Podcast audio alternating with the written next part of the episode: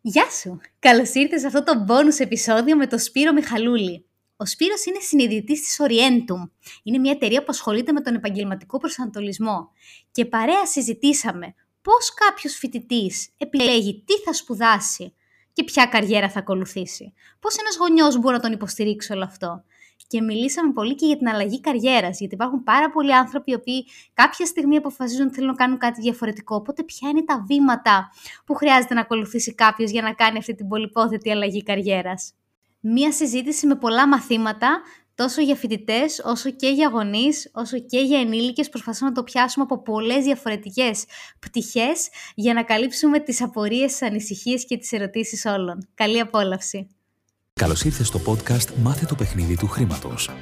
Ζούμε σε έναν κόσμο όπου το χρήμα παίζει κυρίαρχο ρόλο. Αλλά κανείς δεν μας έχει εξηγήσει τους κανόνες του παιχνιδιού, καθώς η οικονομική παιδεία δεν διδάσκεται στα σχολεία. Αυτό είναι το σωστό μέρος για σένα που θέλεις να μάθεις πώς να διαχειρίζεσαι σωστά τα χρήματά σου, πώς να αποκτήσεις παθητικά εισοδήματα και πώς να αρχίσεις να χτίζεις όλες τις σωστές συνήθειες που θα σε βοηθήσουν να πετύχεις όλα όσα ονειρεύεσαι. Παρέα με την Αλεξία Βαζδέκη και τον Αλέξιο Βανδόρο θα δούμε όλα αυτά και πολλά ακόμα. Γιατί το παιχνίδι του χρήματος είναι τελικά το παιχνίδι της ζωής.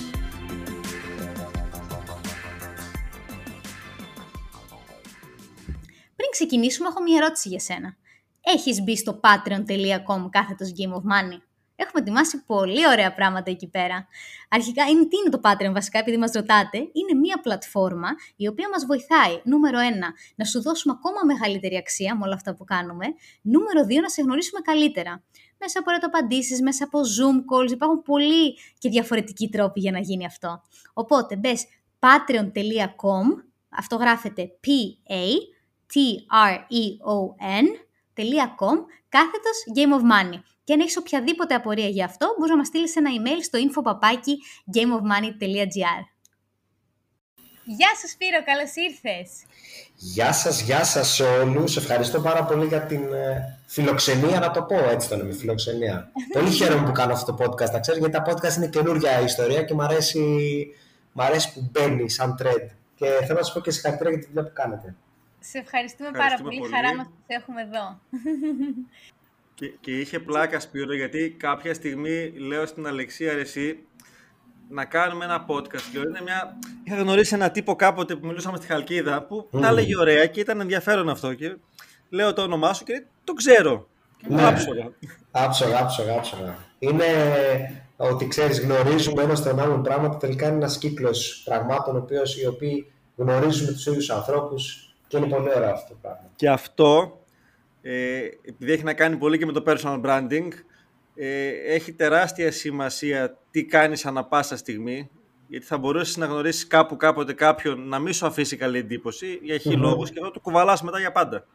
Ναι, είναι, είναι σημαντικό, Άλεξ το είχαμε συζητήσει και εκεί στην πολύ ωραία εκδήλωση που είχαμε κάνει στο Meet Your Future πριν από κάποια χρόνια, ε, που ουσιαστικά ε, το personal branding και γενικά το, το, τι, το τι αφήνει σε μια συνάντηση. Γιατί θυμάσαι ότι μιλήσαμε μια ώρα, λιγότερο μιλήσαμε, ξέρεις, είχαμε την επαφή.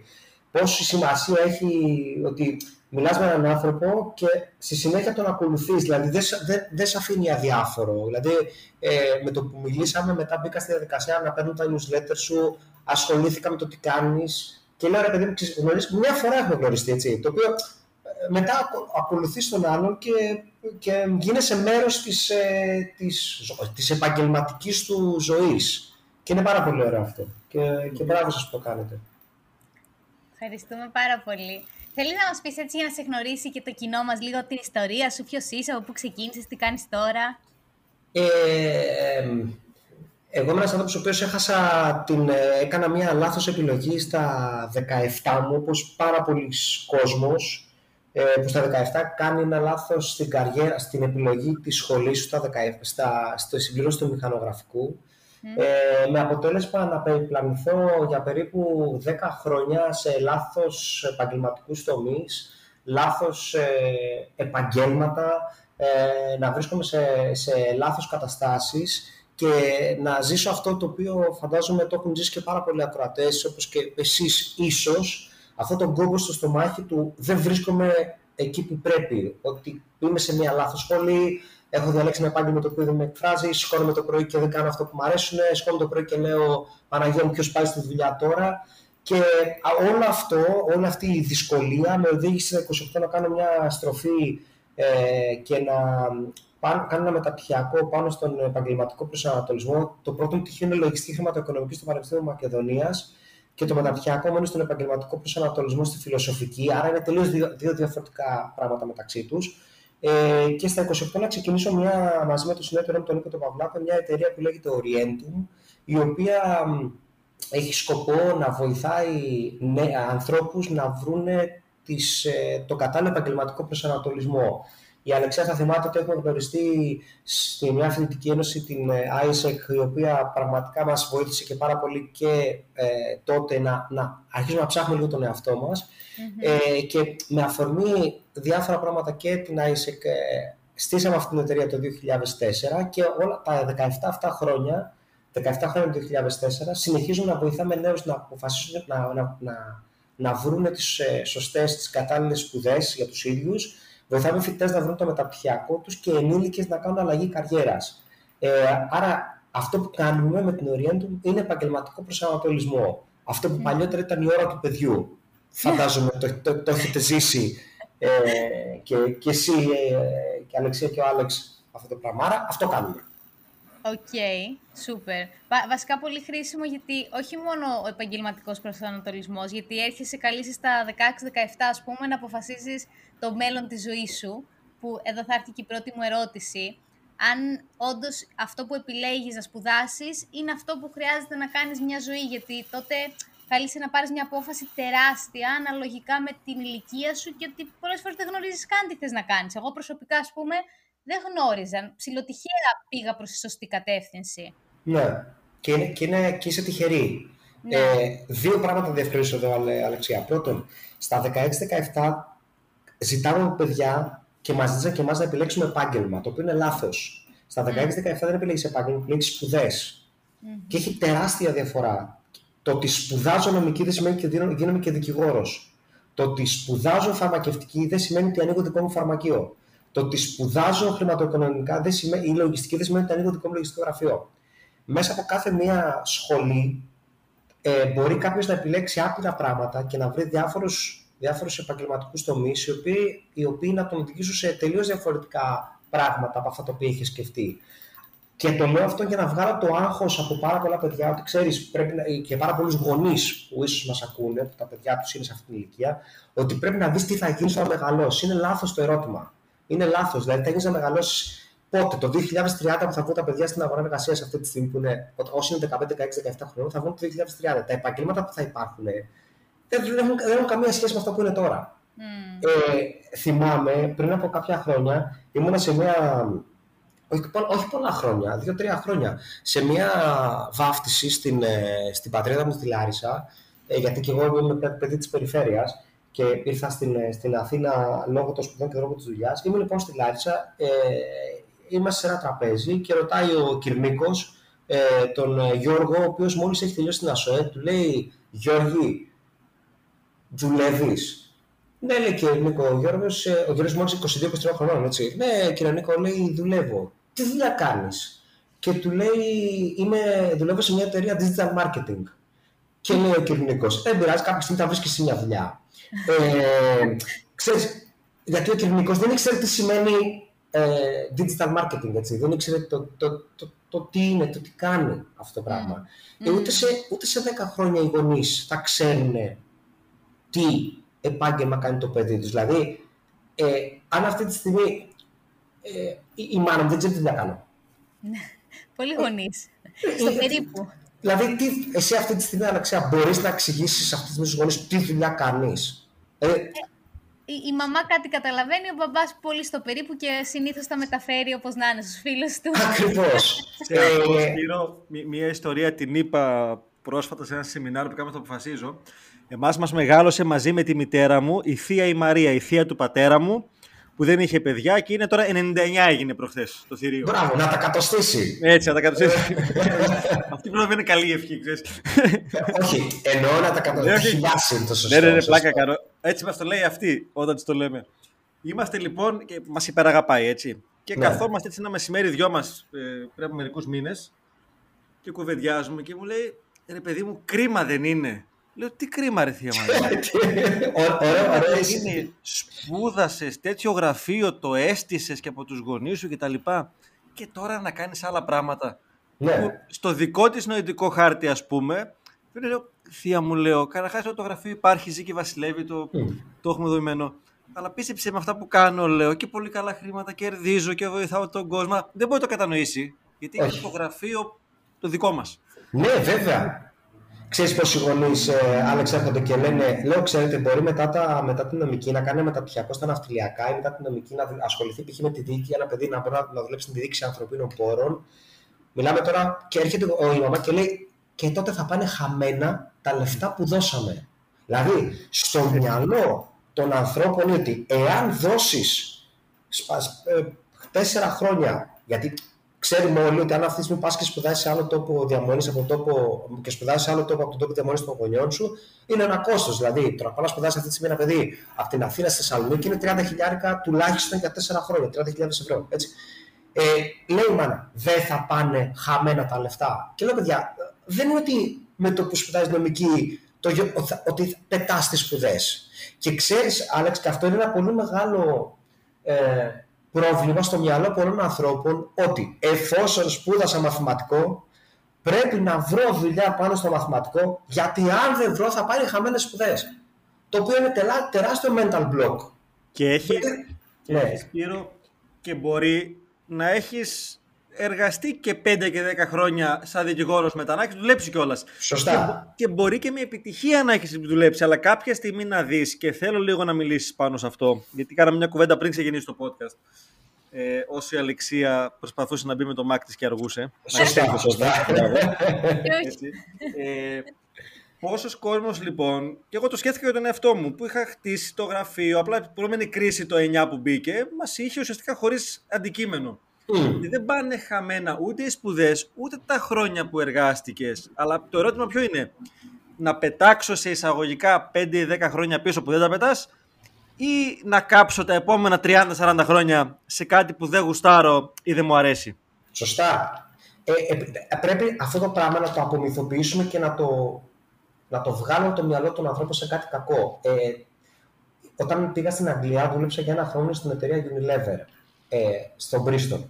Ο CEO της εταιρείας, ξέρεις, το πρώτο πτυχίο του ξέρεις τι είχε τελειώσει, φιλοσοφική.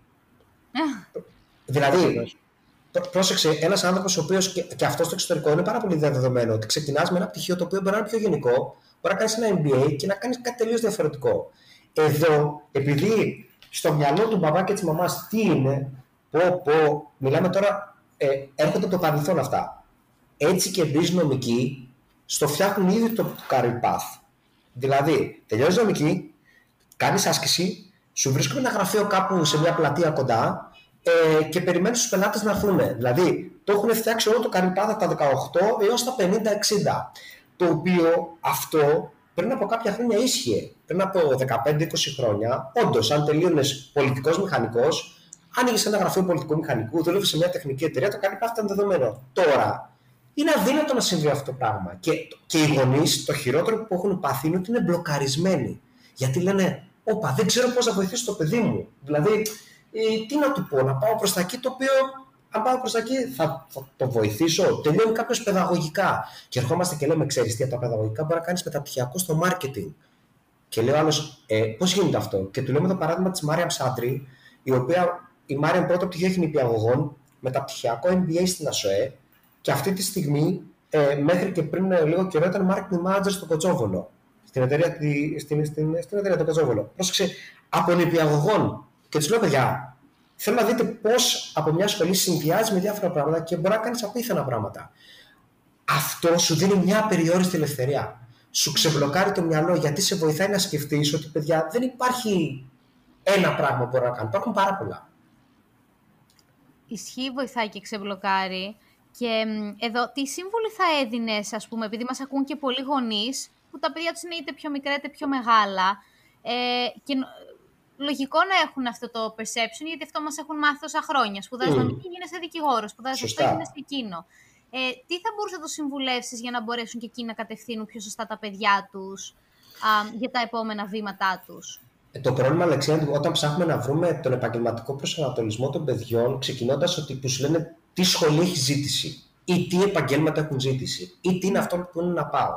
Ε, τι πρέπει να πάω για να βγάλω λεφτά ή να έχω δουλειά κτλ. κτλ. Αυτό το οποίο πρέπει να ξεκινήσει κάποιος είναι το τι είναι το παιδί μου. Το τι είμαι εγώ. Δηλαδή, η όλη ιστορία του επαγγελματικού προσανατολισμού ξεκινάει από, τον, από το να βρεις τη μοναδικότητα του κάθε παιδιού και τη μοναδικότητα του κάθε ατόμου. Αν ο Άλεξ έχει σπουδάσει αρχιτεκτονική και υπήρχαν, όταν μπήκε στην ε, σχολή του, ε, υπήρχαν 200 αρχιτέκτονες που βγήκαν, μάλλον 200 παιδιά που σπούδασαν αρχιτεκτονική. Ο καθένας από αυτούς έχει διαφορετικά, διαφορετική προσωπικότητα, κίνητρα και ενδιαφέροντα. Θέλω να πω το πρώτο πράγμα το οποίο πρέπει να βρούμε είναι το κάθε παιδί, ο Γιώργος, η Μαρία, ε, ο Τάκης, η Γεωργία, τι ενδιαφέροντα έχει, τι προσωπικότητα έχει και τι εργασιακά κίνητρα. Δηλαδή, ψάχνουμε να βρούμε ποιες είναι οι κλήσεις του παιδιού, ποια είναι τα δυνατά σημεία της προσωπικότητας του παιδιού και ποια είναι τα εργασιακά κίνητρα ή εργασιακές αξίες του κάθε παιδιού. Γιατί, εάν το βρούμε αυτό, τότε μπορούμε με βάση αυτά τα πράγματα, τα ξέρουμε αυτά, μπορούμε να χτίσουμε τα καρύ πάθη του καθενός με βάση το τι είναι ο ίδιος. Εξηγώ Mm-hmm. Ότι κάθε παιδί έχει μοναδικά, έχει μοναδικά ταλέντα, έχει μοναδικά στοιχεία προσωπικότητας και έχει μοναδικά εργασιακά κίνητρα. Εργασιακά κίνητρα και ξεκινάω από αυτό που είναι πολύ σημαντικό. Τα τελευταία, τελευταία χρονιά που κάνουμε τον επαγγελματικό προσανατολισμό έχουμε δει κάτι πάρα πολύ περίεργο. Τα προηγούμενα χρόνια, εργασιακά κίνητρα τι είναι, είναι τι κινητοποιεί κάθε άνθρωπο στη δουλειά του. Τι εννοώ; Δεν θέλουμε όλα τα ίδια πράγματα. Άλλοι θέλουν να έχουν πολλά, άλλοι θέλουν να βγάζουν πολλά λεφτά στη, στη δουλειά τους. Άλλοι δεν τους ενδιαφέρουν τα πολλά λεφτά, τους ενδιαφέρουν τα σταθερά λεφτά.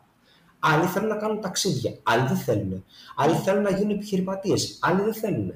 Άλλοι θέλουν, είναι, γι' αυτός είναι πολύ σημαντική η εργασιακή σταθερότητα. Άλλος δεν είναι. Το να βρεις για κάθε παιδί ή για κάθε ενήλικα το τι θέλει είναι το πρώτο βήμα. Ε, Αλεξία, θέλω να σου πω κάτι το οποίο το έλεγα πριν και στον Άλεξ.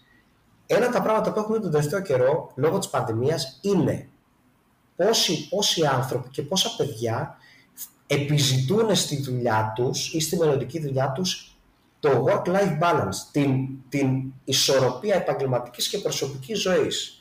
Είναι απίστευτο πόσο ο κόσμος σκοράρει πάρα πολύ ψηλά. Λένε παιδιά, κοίταξε να δεις, εγώ θέλω να πάω σε μια δουλειά που να έχω και προσωπική ζωή. Μπορεί αυτό να είναι της πανδημίας αποτέλεσμα μπορεί να, έχουν, μπορεί να βλέπουν τους γονείς οι οποίοι δουλεύουν όλη τη μέρα, ενώ δουλεύουν 12 ώρα, 13 ώρα, 14 ε, ώρα και να λένε όλοι, ξέρεις τι, καλή δουλειά, αλλά εγώ θέλω να υπάρχει ισορροπία.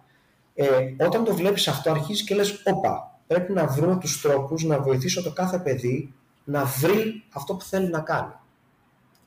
Και το βλέπω και σε πάρα πολλούς ανθρώπους, Αλεξία. Πάρα πολλοί άνθρωποι αυτή τη στιγμή μετά την πανδημία θέλουν να κάνουν career change γιατί, γιατί για πρώτη φορά στη ζωή τους, για ένα μεγάλο χρονικό διάστημα, καθίσαν στο σπίτι τους και σκεφτήκανε τι στο καλό θέλω από τη ζωή μου. Υπάρχουν 35 40 οι οποίοι καθίσαν για πρώτη φορά στο σπίτι τους, δόθηκε ευκαιρία και χρόνος mm. σε έναν καναπέ και είπανε, όπα, ε, δεν δουλεύω όλη την ώρα, είμαι εδώ πέρα και σκέφτομαι. Και πολύ δύσκολο πράγμα να σκέφτεσαι και να δεις τι θέλω να κάνω. Και πάρα πολλοί λένε, εγώ θέλω να κάνω αλλαγή, αλλαγή καριέρας δεν θέλω να δουλεύω τόσες ώρες και δεν θέλω να δουλέψω σε αυτήν την εταιρεία. Θέλω να πάω σε μια άλλη και ούτω καθεξή. Άρα έτσι ξεκινάει όλη η ιστορία. Και ξέρεις, εδώ Σπύρο είναι κάτι που το έχουμε πει στα πρώτα επεισόδια. Δυστυχώς στην εποχή που ζούμε, οι πιο πολλοί άνθρωποι μπορεί να θέλουν να κάνουν αλλαγή καριέρας, αλλά επειδή δεν έχουν φροντίσει να έχουν αποταμιεύσει και κάποια λίγα χρήματα, δεν έχουν, έχουν μηδέν χρήματα στην άκρη για να τη βγάλουν έστω και ένα μήνα. Δηλαδή να πεις ότι πάρω μια ανάσα, ρε φίλε και να δω τι θέλω να κάνω, να σκεφτώ, να ψάξω, να βρω. Είναι ένα rat race, ένας κύκλος συνεχόμενος, το οποίο βέβαια εκεί βοήθησε η πανδημία, διότι παραδόξως οι αποταμιεύσεις αυξήθηκαν γιατί δεν είχε πάντα εξοδέψει ο κόσμος. Ακριβώς. Ε, έχω μια ερώτηση από πριν.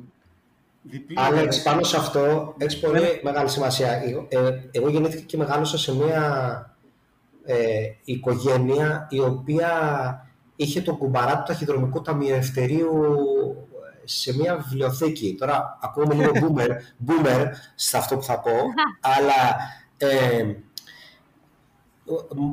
δόξα τω Θεώ, δόξα τω Θεώ για όποιον πιστεύει τέλος πάντων, ε, το λέω γιατί ε, το λέω σαν έφραση, ε, μας δείξανε την αξία του να βάζεις τα ρέστα από το παγωτό στον κουμπαρά. Ε, αυτό έχει σαν αποτέλεσμα να μπω σε μια διαδικασία να, να μάθω ότι ξέρεις, τα ρέστα που το, το μονό ευρώ τα 50 λεπτά τα βάζεις σε ένα κουμπαρά ε, τα οποία σε δύσκολες στιγμές θα μου πεις ε, έχει όλος κόσμος δυνατότητα. Όχι. Αλλά είναι μια νοοτροπία η οποία την είχα χάσει κάποιο καιρό, τη βρήκα, με, με βοηθάει να μαζεύω μικροποσά τα οποία κάποια στιγμή μαζεύονται εκεί που δεν τα πιάνεις. Ξέρεις, μιλάμε τώρα για το μόνο ευρώ, το δίευρο κτλ. κτλ. Έτσι.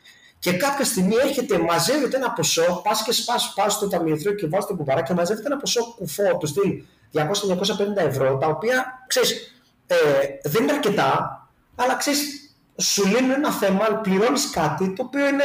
Λες, ρε φίλε, πού ήταν αυτά τα λεφτά; Αλλά Σπύρο μου φτάνουν για να τα βάλεις εσύ και άλλα τόσα εγώ για να πάρουμε τον Ντέλ στην Αλεξία. Είναι ακριβώ. το λέω. γιατί είναι, είναι σημαντικό. το λέω γιατί είναι μια νοοτροπία η οποία δεν την, δεν την είχα και εγώ για πολύ καιρό, την είχα χάσει. Γιατί περάσαμε όλοι σε μια εποχή από το 2004 έως το 11-12, που ήταν η φάση, ξέρεις, ξοδεύουμε όλοι. Ξόδευα, ξόδευα, Έτσι. ξοδεύαμε, γιατί τα βρίσκε μετά από ένα μήνα. Θυμάμαι να πληρώνω κάτι λογαριασμό στο κινητό και να λέω, φίλε, δεν πειράζει. Ε, και καταλαβαίνω πόσο λάθος τώρα το βλέπω, έτσι. Mm-hmm. Πόσο λάθος είχα κάνει. Εντάξει. Πολύ σωστά.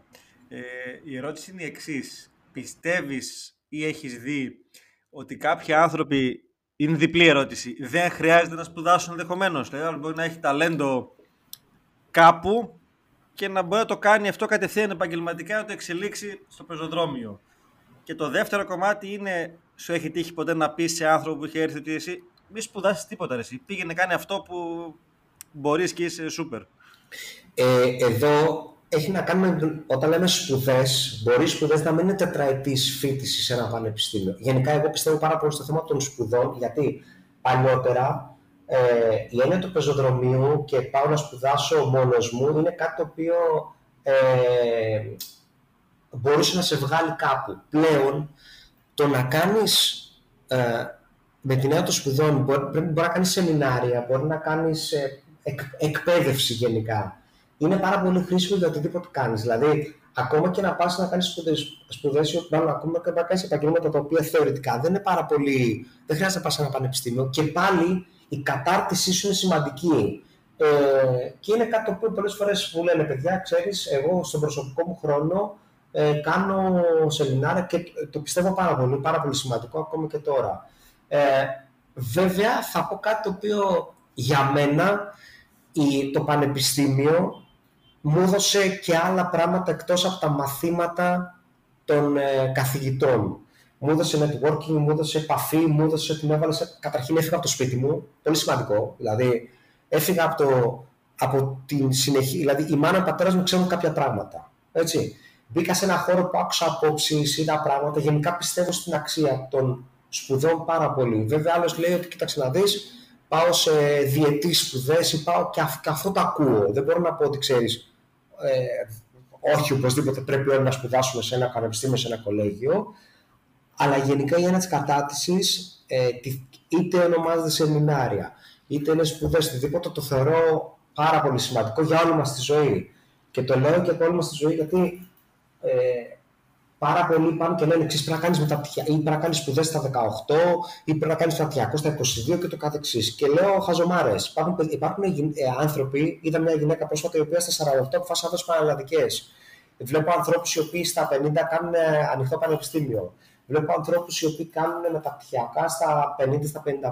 Και είμαι μαζί τους, είμαι πολύ υπέρ δεν έχει να κάνει με το, ξέρεις, στα 20, στα 18 πρέπει να σπουδάσω, στα 22 κάνω το πτυχιακό, γιατί όλοι το βλέπουν ότι, ε, ότι είναι μια, κάτι το οποίο είναι, ξέρεις, πρέπει να γίνει τότε, πρέπει να γίνει τότε, πρέπει να γίνει τότε, ε, πρέπει να παντρευτείς μέχρι τα 30, πρέπει να κάνεις παιδιά ε, μέχρι τα 40, μέχρι τα 35, αν είσαι γυναίκα, ξέρεις, πω, πω, έχεις αργήσει, Ε, κάνεις ένα παιδί, σου λένε Α, μόνο ένα παιδί, δύο παιδιά. Ε, άμα κάνεις δύο παιδιά, σου λένε τρία παιδιά. Άμα κάνεις τρία παιδιά, σε κοιτάζουν με λήψη και σου λένε Πώ, πώ έχεις τρία παιδιά, πώς τα καταφέρει. Και δεν φίλε, τι θέλετε από τη ζωή μου, δηλαδή πραγματικά.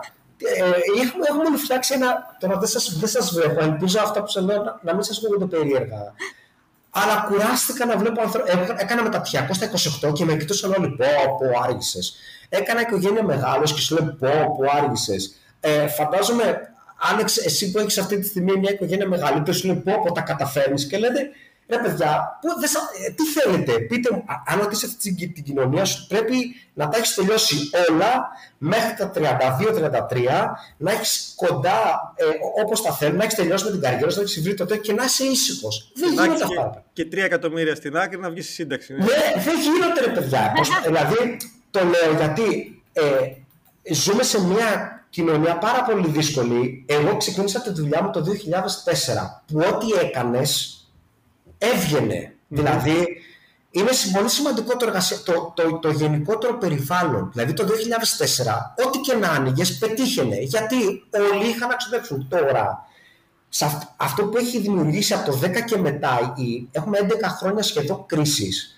Αυτό που έχει συμβεί είναι ότι ε, για να ξεκινήσεις κάτι και βλέπουμε παιδιά τα οποία παίρνουν 400 και 500 και τους μιλάμε καμιά φορά για, ε, από, για αποταμίευση και μα λένε δεν μου παρατάς, ρε φιλέ. Δηλαδή, Πού να τα βρω τα λεφτά. Δηλαδή και κατά, κατά βάθος το καταλαβαίνω γιατί είναι πάρα πολύ δύσκολο το εξωτερικό περιβάλλον. Πάρα πολύ δύσκολο.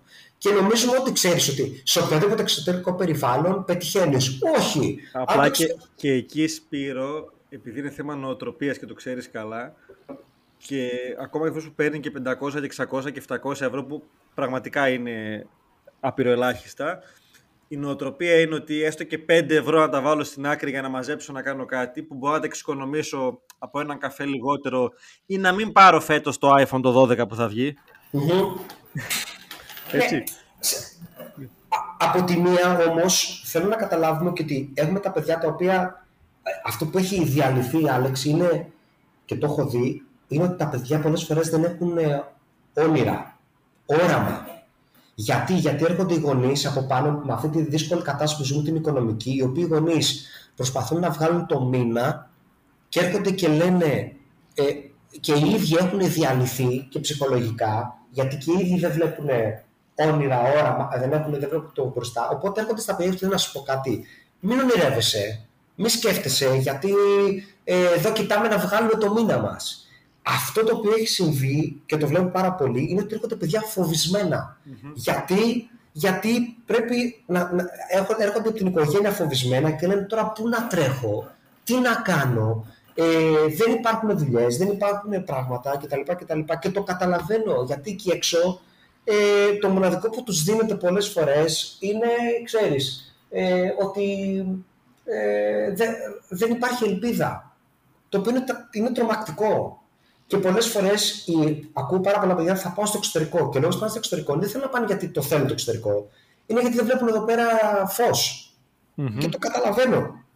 Ε, γι' αυτό και πολλές φορές προσπαθούμε να βρούμε τα δυνατά σημεία της προσωπικότητας του κάθε παιδιού και να βρούμε, έλα να σου πω, ε, βλέπω ότι εδώ έχεις μια κλίση στον τουρισμό, βλέπω ότι εδώ έχεις ένα, ένα ενδιαφέρον στα χρηματοοικονομικά. Βλέπω ότι έχεις ένα ενδιαφέρον στο, στην εκπαίδευση.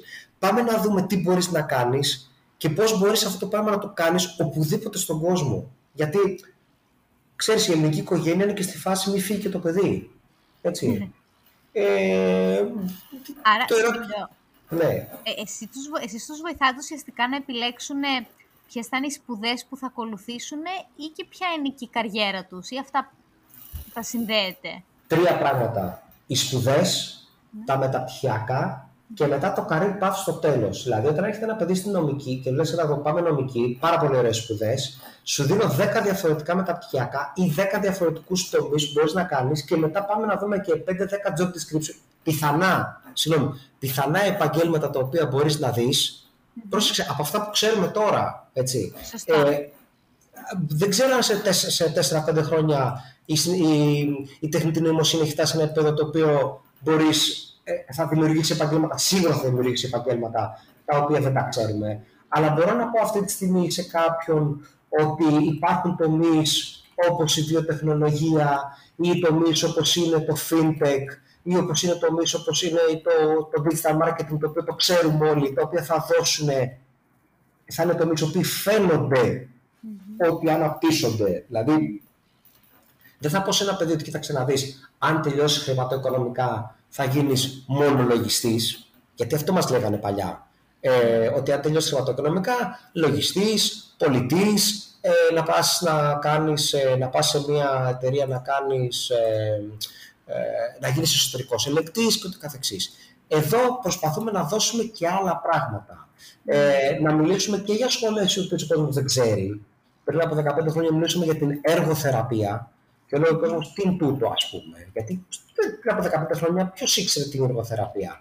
Αλλά να μιλήσουμε και σε μεταπτυχιακά ή σε εναλλακτικούς δρόμους ε, που μπορεί να κάνει κάποιος. Ε, μιλάω πολύ, επειδή με έχω, έχω πάρει και αισθάνομαι ότι μιλάω πολύ και κόψτε με. Όχι, ο σκοπός είναι εσύ να μιλάς. Ναι, μπράβο, εσύ είσαι, είσαι ο guest. Ε, όσο συνεχίζεις, βάλει μια παράμετρο ακόμα. Αν έχεις τέτοια νούμερα, οι γενιές που βγαίνουν τώρα ή της Αλεξίας που είναι 31 τώρα, πόσα επαγγέλματα. Εγώ νόμιζα ότι είναι ακόμα 25 Αλεξία. Έλα. Είναι χωρίς το ΦΠΑ. 25. Αλήθεια, Αλεξία. Εγώ νόμιζα 25-26 χρονών. Σε ευχαριστώ, Σπύρο μου. Να σε καλά. Θα σου στείλω ένα μπουκάλι κρασί. Τέλεια. Ωραία, ωραία.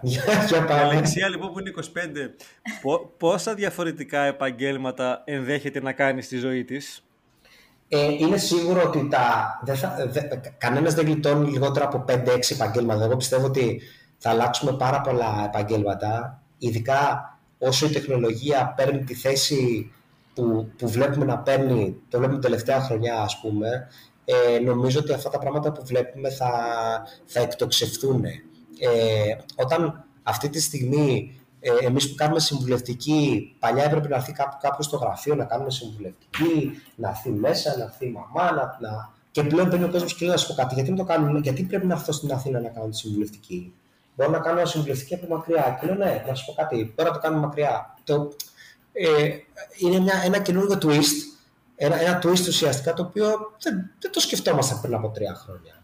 Ή ας πούμε παραδοσιακά πράγματα, ε, ξέρεις, δείχνουμε πολλές φορές κάτι και οι στάδες ανθρώπων οι οποίοι πήραν μια σχολή και την απογείωσαν, ας πούμε, έκαναν πράγματα ε, τα οποία δεν, δεν τα ξέρει κάποιος. Λέει, έχουμε από τα τεφά, ε, τι να κάνω, λέει ο παπάς, θα, θα γίνει γυμναστής, ο άλλο από τα τεφά. Και τους λέω το, την περίπτωση του, του κυρίου Παγούνη, του Νίκου, ο οποίος έχει τελειώσει ε, τεφά και πάει και κάνει, ασχολείται με τη λειτουργική κίνηση, δηλαδή ουσιαστικά με την αποκατάσταση, το functional movement ας πούμε, ε, που βοηθάει ανθρώπους, ε, δεν είναι φυσικοθεραπευτής, ξεκάθαρο, είναι, ε, κάνει πράγματα με την λειτουργική κίνηση, το functional movement όπως το ονομάζει και αυτή τη στιγμή ασχολείται με αυτό το πράγμα.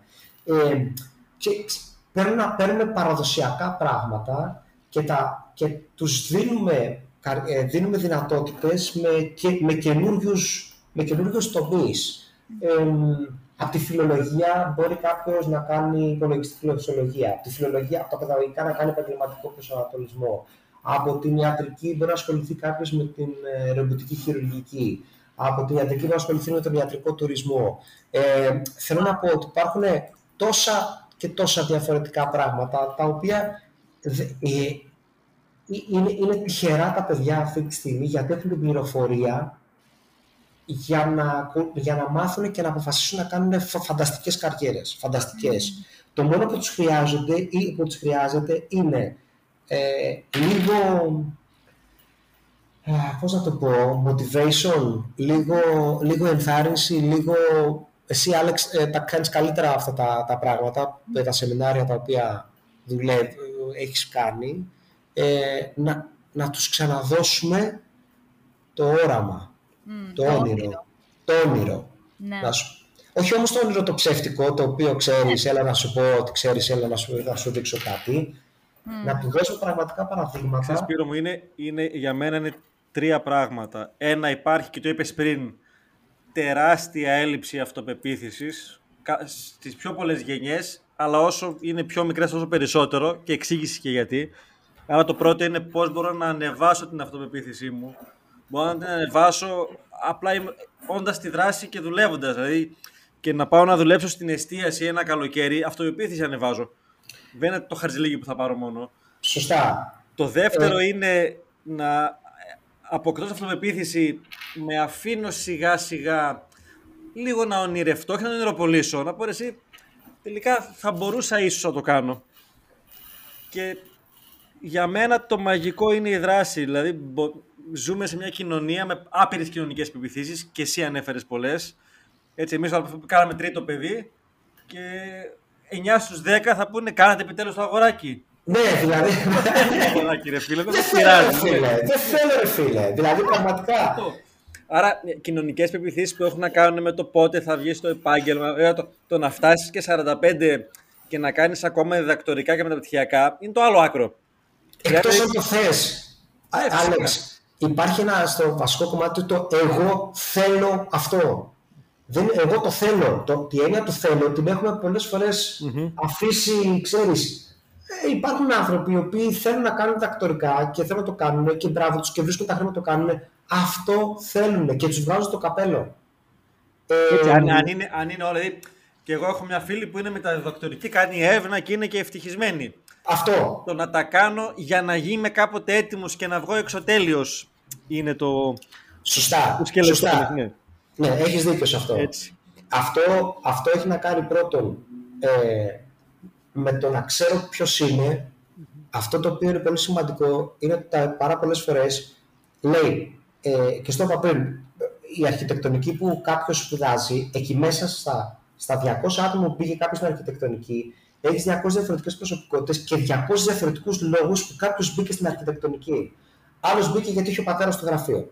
Άλλος μπήκε γιατί ήθελε να φτιάξει το καινούργιο του φοβερό σπίτι. Άλλος δεν ήθελε να φτιάξει σπίτι. Θέλει να ασχοληθεί με το φωτισμό. Άλλος μπήκε γιατί εκεί πέρασε. Δηλαδή, ε, θέλω να εξηγήσω ότι αυτό το οποίο αξίζει να βρούμε είναι το κάθε παιδί ή ο κάθε άνθρωπος για ποιο λόγο θέλει να κάνει αυτό που θέλει, ποια είναι τα, ποια είναι τα ενδιαφέροντά του και ουσιαστικά και ποια είναι η προσωπικότητά του. Υπάρχουν παιδιά εκεί έξω τα οποία ανήκουν στην κατηγορία των εσωστρεφών παιδιών.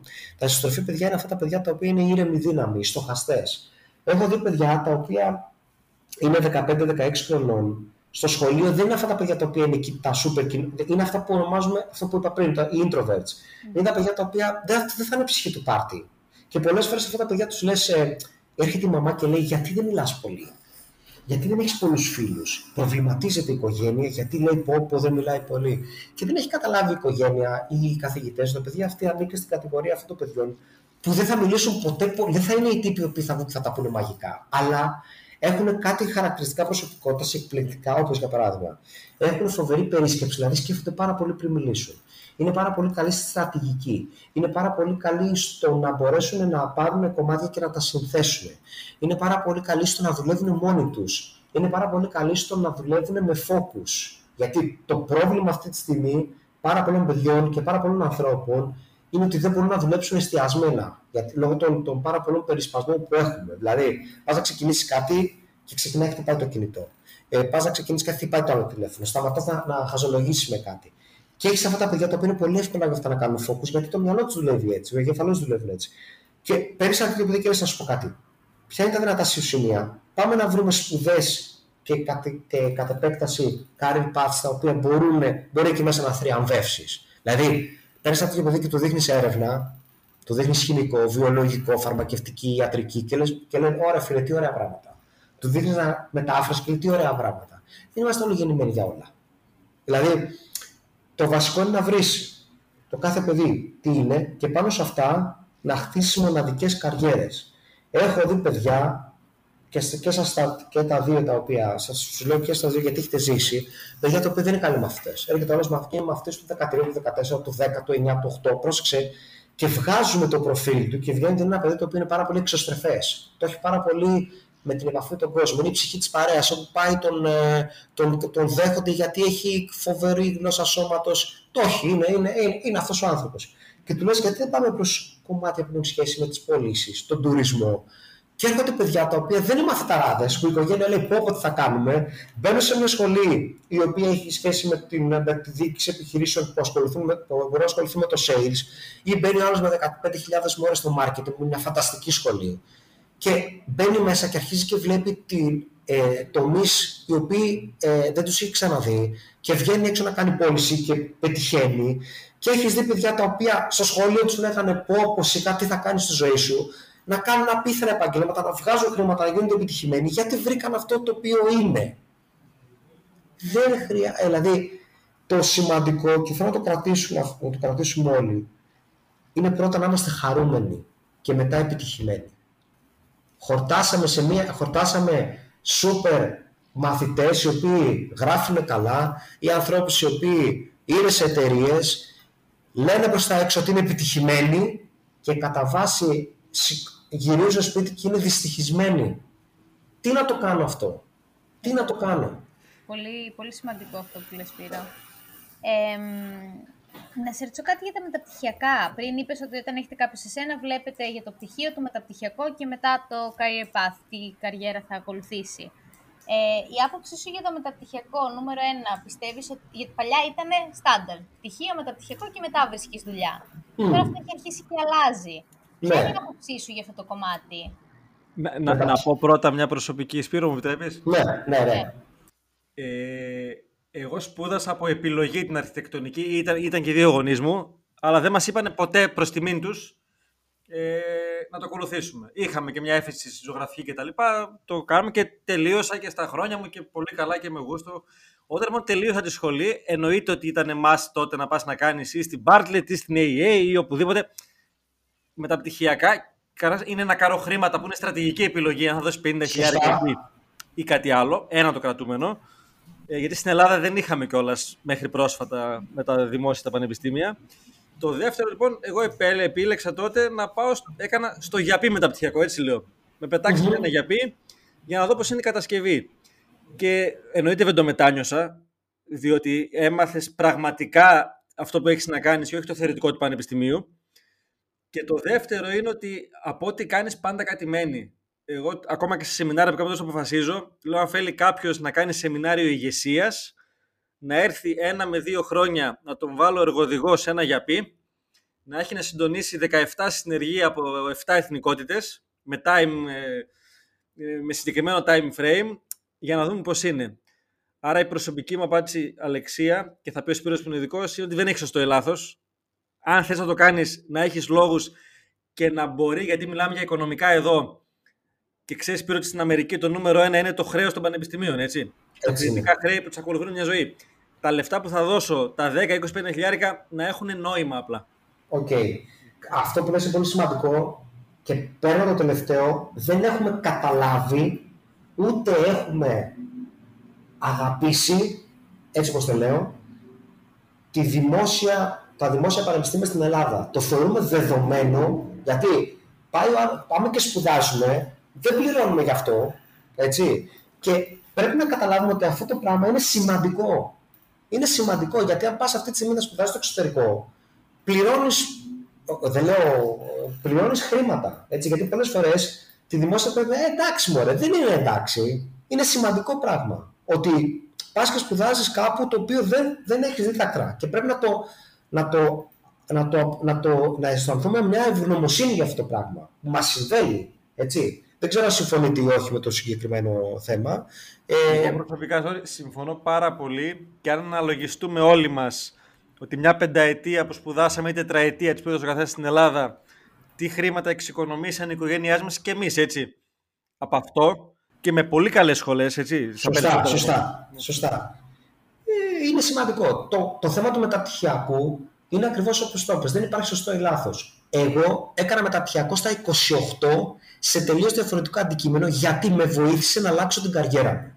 Δηλαδή, αυτό που βλέπω με γονείς που τελειώνει, με πήρε μια μαμά προχθές και μου λέει: ε, Τελειώσει η κόρη μου γεωπονία στη Θεσσαλονίκη, να πάμε να κάνουμε γρήγορα μεταπτυχιακό. γιατί να κάνει γρήγορα μεταπτυχιακό; ε, μου λέει: Γιατί είναι η νοοτροπία που λέει ότι άμα δεν το κάνεις τώρα, μετά θα τα ξεχάσεις ή, ή τώρα που είναι σε ζεστός. Ε, είσαι ζεστός γιατί; Πιστεύουμε ότι άμα τελειώσουμε στα 24 θα ξαναδιαβάσει κάποιος. ε, η άποψή μου ότι κάποιος πρέπει να κάνει μεταπτυχιακό αφού έχει βρει την ευκαιρία να δουλέψει κάπου πιο πριν. Και γι' αυτό έχει πολύ μεγάλη σημασία για μένα το καθοριστικό πράγμα στις σχολές είναι αυτό που δίνουν οι σχολές στην πρακτική άσκηση. Στις περισσότερες σχολές δίνεται η δυνατότητα να κάνει κάποιος πρακτική άσκηση, υπάρχουν προγράμματα πρακτικής άσκησης, τα οποία μπορείς να τεστάρεις και να δεις ε, σε ένα περιβάλλον το οποίο είναι ασφαλές και μπορείς να είναι πάνω στο αντικείμενό σου, γιατί στις περισσότερες φορές είναι στο αντικείμενό σου, ε, γιατί αυτό που είπες για την εστίαση, Άλεξ, είναι σημαντικό. Απλά κάποιοι λένε να σου πω κάτι. Εγώ δεν θέλω να πάω να, να, να δουλέψω στην εστίαση γιατί είναι στο αντικείμενό μου. Το σέβομαι. Εγώ θεωρώ βέβαια ότι το να δουλεύει κάποιος ε, και να μαθαίνει πράγματα είναι σημαντικό γιατί θα το βοηθήσει στην, ε, στην ζωή του ε, ακόμα και αν κάνει κάποια πράγματα άσχετα. Δεν λέω αυτό να είναι το άσχετο επειδή ε, δεν υπάρχει τίποτα άλλο. Λέω ότι ε, θα ήταν καλό αν μπορούμε να βρούμε στο αντικείμενό μας και η πρακτική άσκηση περισσότερες φορές μας το δίνει αυτό ε, στον πανεπιστήμιο, να βρούμε ένα δίμηνο, ένα εξάμεινο όσο δίνει η πρακτική άσκηση, το χρόνο να τελειώνω λογιστική. Πάω να στο λογιστικό γραφείο. Τελειώνω αρχιτεκτονική, πάω στο αρχιτεκτονικό γραφείο. Να, δει, να δω τι είναι αυτό το οποίο έχω μάθει στο πανεπιστήμιο. Ε, γι' αυτό και είμαι πάρα πολύ υπέρ τη πρακτικής άσκησης. Ε, και αφού δει λοιπόν κάποιος την εργασία του, να δει θέλω να κάνω μεταπτυχιακό τώρα, θέλω να κάνω σαν αντικείμενό μου ή θέλω να κάνω σαν αντικείμενο αργότερα ή θέλω να το κάνω ε, πιο μετά. Ε, τα χρήματα που θα δώσω, γιατί τα χρήματα αυτά επίσης έχουμε μάθει, υπάρχουν οικογένειες οι οποίες αρχίζουν και κάνουν ε, αποταμίευση και για το πτυχίο, για να σπουδάσει. Στο λέω γιατί εγώ που γεννήθηκα στη Λάρισα, ήξερα ότι η οικογένειά μου, μάλλον δεν ήξερα, όλοι ήταν πεπισμένοι ότι πρέπει να εξοικονομήσουμε λεφτά για τις σπουδές των παιδιών, γιατί θα πάει το παιδί Θεσσαλονίκη Αθήνα, γιατί τότε στη Λάρισα δεν είχαμε σχολέ, είχαμε ελάχιστες σχολές. Άρα πρέπει να εξοικονομήσει η οικογένεια και έλεγε και η οικογένεια ότι ξέρεις τι, ε, πρέπει να εξοικονομήσουμε και για το μεταπτυχιακό. Άλλα 5, 6, 7 χιλιάρικα, τα οποία δεν είναι και εύκολο να τα βρει κάποιος σήμερα, ούτε επίσης είναι δεδομένο ότι θα τα βρει. Γιατί υπάρχουν οικογένειες που έρχονται τώρα να κάνουμε εδώ πέρα μηχανογραφικό και σας το λέω που λένε: Εγώ μπορώ να σπουδάσω το παιδί μόνο στην Αθήνα. Δεν έχω να πάει το παιδί στην Πάτρα. Και το καταλαβαίνω. Και είναι ανθρώπινο. Δηλαδή, ο άλλος λέει: Παιδιά, δεν έχω να σπουδάσω τα παιδιά μου. Ε, θα βάλουμε σχολέ μόνο της Αθήνας. Και το κατανοώ. Άρα έχει να κάνει και με το πότε το θες να το κάνεις, αν θες να είναι στο ίδιο αντικείμενο, το οποίο μπορεί να μην είναι στο ίδιο αντικείμενο, και κυρίως να δεις αν τα χρήματα τα οποία θα δώσεις θα είναι ε, θα, θα σου γυρίσουν πίσω. Γιατί το να σπουδάζουμε απλά για να σπουδάζουμε είναι πάρα πολύ ωραίο, αρκεί να έχουμε τα χρήματα να το κάνουμε. Και δεν ξέρω αν όλες οι οικογένειες θα έχουν τα χρήματα. Όπως επίσης δεν έχουν, δεν έχουν όλες οι οικογένειες τα χρήματα να κάνουν ε, αυτό που κάναμε παλιά με τους αιώνιους φοιτητές. Να πάει το παιδί να σπουδάσει και όσο πάει, 7, 8 χρόνια, 9 χρόνια. Παιδιά, δεν γίνεται αυτό. Δεν μπορεί να σπουδάσει τη Μητυλίνη 8 χρόνια.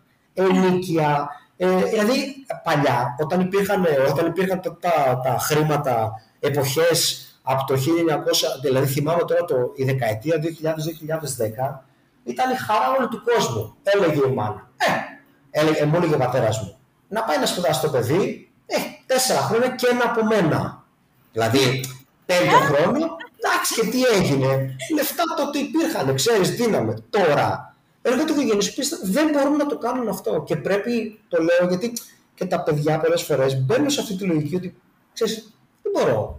Γι' αυτό και η επιλογή έχει, πρέπει να είναι μια επιλογή που να είναι δική μας. Συμφωνώ πολύ σε αυτό που λες. Εμένα, εγώ η προσωπική μου εμπειρία που την έχω μοιραστεί με πολύ λίγους, δεν ξέρω αν ήταν σωστό ή λάθος, αλλά εγώ σπούδασα στην ΑΣΟΕ Οργάνωση και Δίξη Επιχειρήσεων. Η λογική ήταν να μπω σε κάτι γενικό, ας πούμε.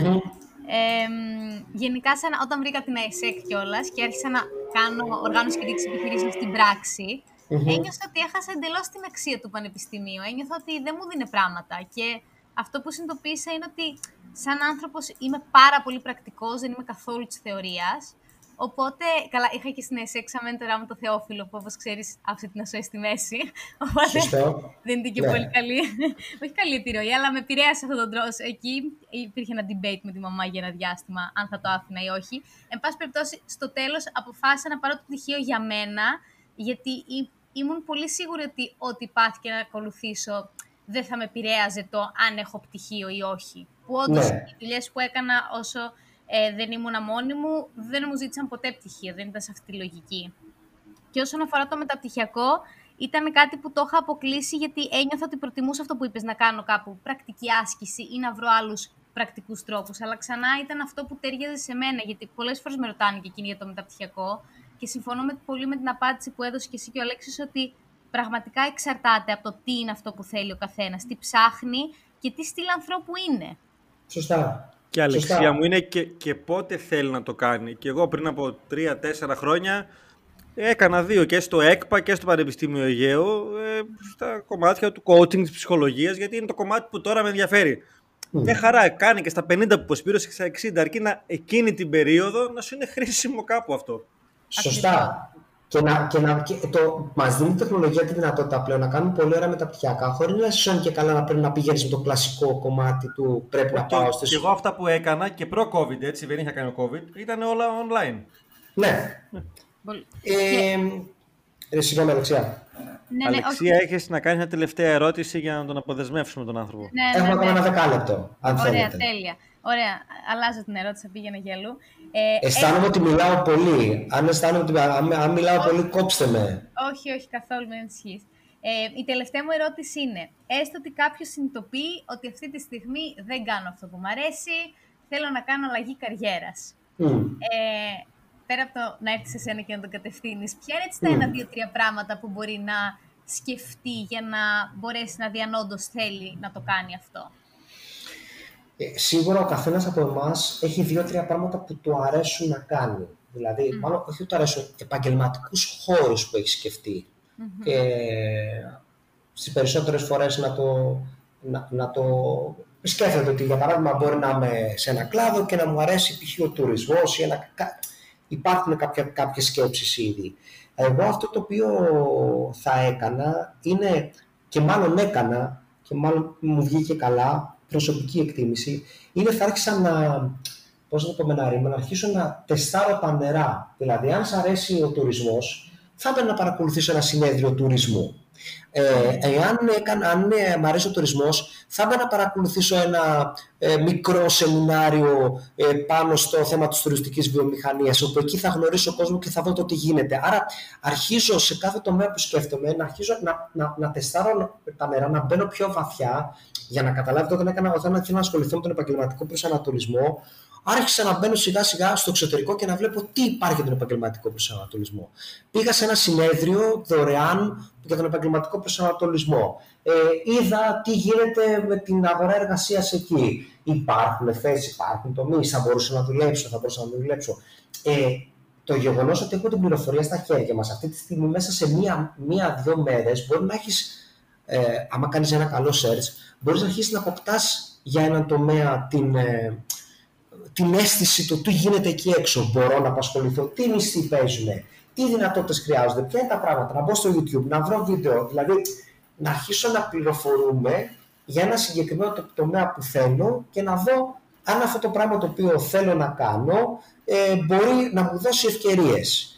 Ε, έτσι θα ξεκινούσα. Ε, και δεν θα, θα, πήγαινα, θα, πάρα, θα πήγαινα να κάνω μικρά βηματάκια, τα οποία το μικρό βήμα θα σε οδηγήσει στο επόμενο μικρό βήμα, στο επόμενο μικρό βήμα και ε, θα πήγαινα να, να μιλήσω με ανθρώπους οι οποίοι ε, κάνουν αυτό που θέλω να κάνω, να ακούσω ένα podcast, να μπω στο Clubhouse και να ακούσω κάποιον ο οποίος το ακούει, ε, που, που Coursera. μάλλον θα μιλήσει. Τι λες, Αλεξία; Κουρσέρα ή κάποια courses που θα Ακριβώς. βρεις online. Δηλαδή, όταν αυτή τη στιγμή σου δίνει τη δυνατότητα με 9,90 να κάνεις ένα ή 0 ε, ευρώ, να κάνεις ένα, ένα course πάνω σε ένα αντικείμενο και να αρχίσεις να, δεις, να, να βλέπεις τι γίνεται, νομίζω ότι είναι, ζούμε χρυσές ευκαιρίες αυτή τη στιγμή στο, στο θέμα της πληροφορίας. Ε, και να, να βγάλω από το μυαλό μου αυτό που λέγαμε με- πριν με τον Άλεξ, το θέμα των mental blocks που μας που λένε ότι κοίταξε να δεις, ε, εγώ που είμαι αυτή τη στιγμή δεν είναι δυνατόν ε, να, να, αισθα- να αισθανόμαστε ντροπή για την επιλογή μας. Άλεξ, να ξέρεις ότι όταν σε καταλαβαίνω απόλυτα, όταν είπα στους γονείς μου θα ασχοληθώ με τον επαγγελματικό προσανατολισμό στα 28, πήγα να τους πω και το συνέστημα ήταν ντροπή και ενοχή. Δηλαδή, Αυτό, ναι. Ντροπή, δηλαδή και λέω ρε φίλε, το σκέφτομαι. Και τώρα στα 28, στα 16, στα 17 έτσι. Και λέγα, πω πω ρε φίλε, τι θα πω, τι θα μου πει ο πατέρας μου, τι θα μου πει η μάνα μου. ε, και αυτό το συνέστημα του πω, πω με κοιτάει όλος ο κόσμος και όλοι νομίζουν ότι. και νομίζεις ότι όλος ο κόσμος σε δείχνει. Και πρέπει να σου πω, παιδιά, δεν σας δείχνει κανένας. Κανένας δεν ασχολείται. Κανένας, δηλαδή ο καθένας κοιτάει τη δουλειά του. Δηλαδή, μετά από αυτό, μόλις το πάρεις απόφαση, καταλαβαίνεις ότι αυτό που νόμιζες ότι όλος ο κόσμος θα ασχοληθεί με τη δική σου καριέρα και τις επιλογές σου, κανένας δεν ασχολείται. Μόνο ο μάνας πατέρας και μόλις πεις και αυτή. Δηλαδή, είναι τόσο μεγάλο, τόσο βαρύ και βλέπω ανθρώπους 40 χρόνων που λένε πω, πω τι θα πει ο κοινωνικός μου περίγυρος που κάνει αυτή την αλλαγή. Λέω, εγώ θέλω να γράψω ένα βιβλίο, αλλά ντρέπομαι να το πω. Να μην τρέπεσαι. Δηλαδή, αν είναι αυτό που θες, κάντο. Έχουμε, έχουμε μεγαλώσει με τέτοια, με τέτοια πράγματα στο μυαλό μας και ξέρεις, πολλές φορές αυτό το θέλω να το κάνω, ρε φίλε. Γιατί έκανες τρίτο παιδί, γιατί θέλω; Γιατί έκανες μόνο ένα παιδί, γιατί θέλω; Γιατί παντρεύτηκε στα 40, γιατί ήθελα; Δηλαδή, αυτό το θέλω το έχουμε τόσο μεγάλο στο μυαλό μας ότι ξέρεις, θα το πω και τι θα νομίζω θα πούν οι άλλοι. Δεν μας νοιάζει, ρε φίλε, τι θα πούν οι άλλοι. το θέμα είναι. Και ξέρεις, Πύρο μου, θα πούνε οι άλλοι. Και καλά θα κάνουν και θα πούνε.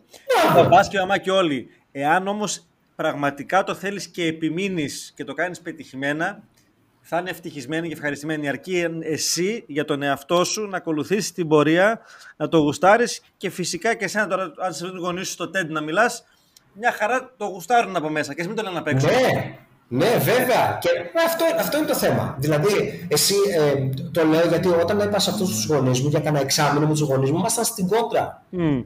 Και μετά από κάποια χρόνια έρχεται ο πατρόν και μου λέει: Ναι, ξέρεις, ε, τώρα αισθάνομαι πολύ καλά που το κάνεις αυτό το πράγμα. Και λέω: Ρε φίλε, ναι, από μέσα μου είπα: Τότε γιατί δεν μου το έλεγες εσύ. Δηλαδή, εκείνη την ώρα αισθάνεσαι λίγο το ναι, ρε πατέρα, τότε που χρειαζόμουν την, το, το σμπρόξιμο δεν μου το έκανες. Αλλά να σου πω κάτι, και οι γονείς μας προσπαθούν το καλύτερο δυνατό να κάνουν. Είναι, είναι, αυτό το λέμε πάρα πάρα πολύ. Το ξέρεις, ξέρεις σε σεμινάρια, σας αποφασίζω. Ε, οι γονείς από αγάπη, οι περισσότεροι, κάνουν το καλύτερο που πιστεύουν για τα παιδιά. Αυτό. Άρα και αυτή τη στιγμή πιστεύει ο γονιός ότι αν το παιδί κάνει αυτό θα καταστραφεί ή αν κάνει εκείνο θα είναι καλό για αυτόν. Ε, αν εσύ, εσύ, ο κάθε εσύ πραγματικά έχεις αυτοπεποίθηση και πεις: Οκ, δεν πάνε να λέτε εσείς, εγώ θα το κάνω. Από ναι. ένα σημείο και μετά γίνονται πιο μεγάλοι υποστηρικτές. Σωστά, έχεις δίκιο. Έχεις δίκιο. Και εδώ ο ρόλος των γονιών είναι τεράστιος και το λέω πολλές φορές ότι στα θέματα του επαγγελματικού προσανατολισμού η οικογένεια μπορεί να, να είναι εκεί, να είναι υποστηρικτική. Ε, όχι, όχι να πει ότι ξέρεις το κλασικό ότι θέλει το παιδί και δεν ασχολούμαι, γιατί το παιδί κατά βάθος θέλει να ασχοληθείς. Δηλαδή θέλει σε ένα επίπεδο υποστηρικτικό και να τον βοηθήσεις. Ε, αλλά παίζουν ρόλο οι γονείς. Παίζουν ρόλο τα, το, η νοοτροπία τους, η σκέψη τους. Έχω παιδιά τα οποία πιστεύουν ότι, με, με, ότι μόνο, μόνο το δημόσιο μπορεί να δώσει εναλλακτική. Και πολλές φορές, παιδιά, δεν είναι μόνο αυτό. Δηλαδή, το γεγονός ότι θα το δείτε ότι ξέρεις, λέω, πω, πω, μόνο το δημόσιο. Όχι. Ή ο άλλο γονεί λέει, μόνο αν κάνεις δική σου δουλειά ε, θα πας μπροστά. Όχι επίσης. Δηλαδή, δεν είναι ότι ξέρεις, παιδιά, η δική μου αλήθεια είναι η αλήθεια η οποία πρέπει να τα ακολουθήσει όλος ο κόσμος. Και, και το λέω ε, μετά από χρόνια που μιλάμε με τα παιδιά και με τους και μεγαλύτερους ανθρώπους ότι ε, η απάντηση πάντα είναι εξαρτάται αρκεί να ξέρεις τι θες εσύ. Πολύ, πάρα πολύ χρήσιμα και ωραία. Λοιπόν, κράταγα σημειώσεις, Σπύρο, οπότε θα κάνω μία σύνοψη να μου πεις αν συμφωνήσει για τους ακροατές μας όλα όσα είπαμε σήμερα. Νούμερο ένα και σημαντικότερο, γι' αυτό θα το πω πρώτα. Άκου τα θέλω σου. Το κράτησε αυτό, πολύ μ' άρεσε. Νούμερο 2, όταν είσαι 17-18, δεν επιλέγεις αυτά που θα κάνεις για μια ζωή για πάντα, επιλέγεις τις σπουδές σου. Σωστά. Ό,τι και αν σπουδάσεις είναι χρήσιμο γιατί μετά μπορείς να κάνεις πολλά και διαφορετικά πράγματα. Δεν όπως παλιά λέγαμε ότι είναι μόνο ένα ή δύο. Ε, το επόμενο είναι να τολμήσουν να ονειρευτούν. Μπορούν να ονειρευτούν, μπορούν να έχουν ένα όραμα και να κάνουν ό,τι θέλουν πραγματικά.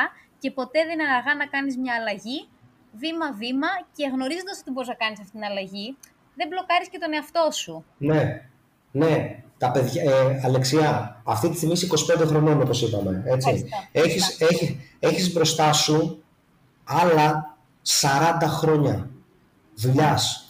Θέλω να εξηγήσουμε το εξής. ότι ένα παιδί που αυτή τη στιγμή μπαίνει, είναι 18 χρονών, έχει μπροστά του αυτή τη στιγμή ένα τεράστιο χρονικό ορίζοντα, το οποίο εκεί μέσα θα γίνουν ανατροπές, θα υπάρξουν αλλαγές, θα υπάρχουν πράγματα τα οποία είναι καλό να καταλάβει ότι δεν, δεν τελειώνει τίποτα με μια επιλογή.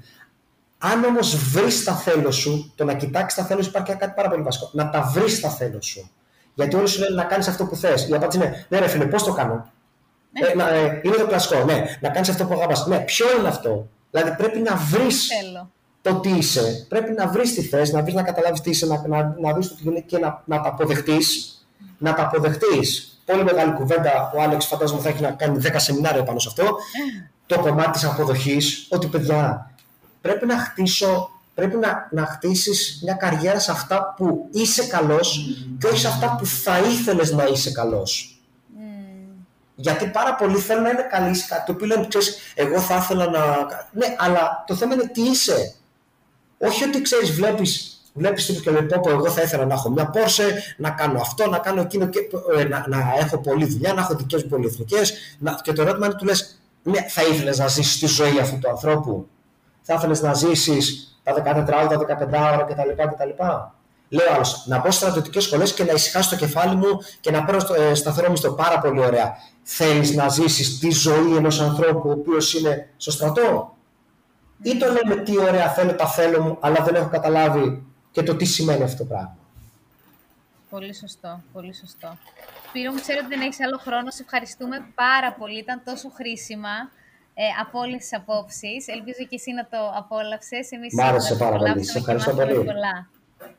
Να συνεχίσετε να κάνετε την ωραία σας δουλειά που κάνετε. Ευχαριστούμε, Ευχαριστούμε πάρα πολύ. Σου ευχόμαστε καλή συνέχεια. Καλή συνέχεια. Να είστε καλά. Bye. Yeah. Σε ευχαριστούμε πάρα πολύ που άκουσες άλλο ένα επεισόδιο από το podcast Μάθε το παιχνίδι του χρήματος. Και ένα μεγάλο μπράβο από τον Αλέξιο και εμένα που θες να αναπτύξεις οικονομικές σου γνώσεις και την οικονομική σου ευφία αν θες να εμβαθύνεις ακόμα περισσότερο στο σωστό παιχνίδι του χρήματος και στο πώς μπορείς να αποκτήσεις σωστή νοοτροπία, μπορείς να μπεις στο gameofmoney.gr και να παρακολουθήσεις το 5ωρο e-course που έχει δημιουργήσει με πολύ αγάπη και μεράκι ο Αλέξιος. Προσωπικά το έχω παρακολουθήσει πάνω από 5 φορές και το μόνο που έχω να πω είναι ότι αξίζει να κάνεις αυτό το δώρο στον εαυτό σου. Τα λέμε στο επόμενο επεισόδιο.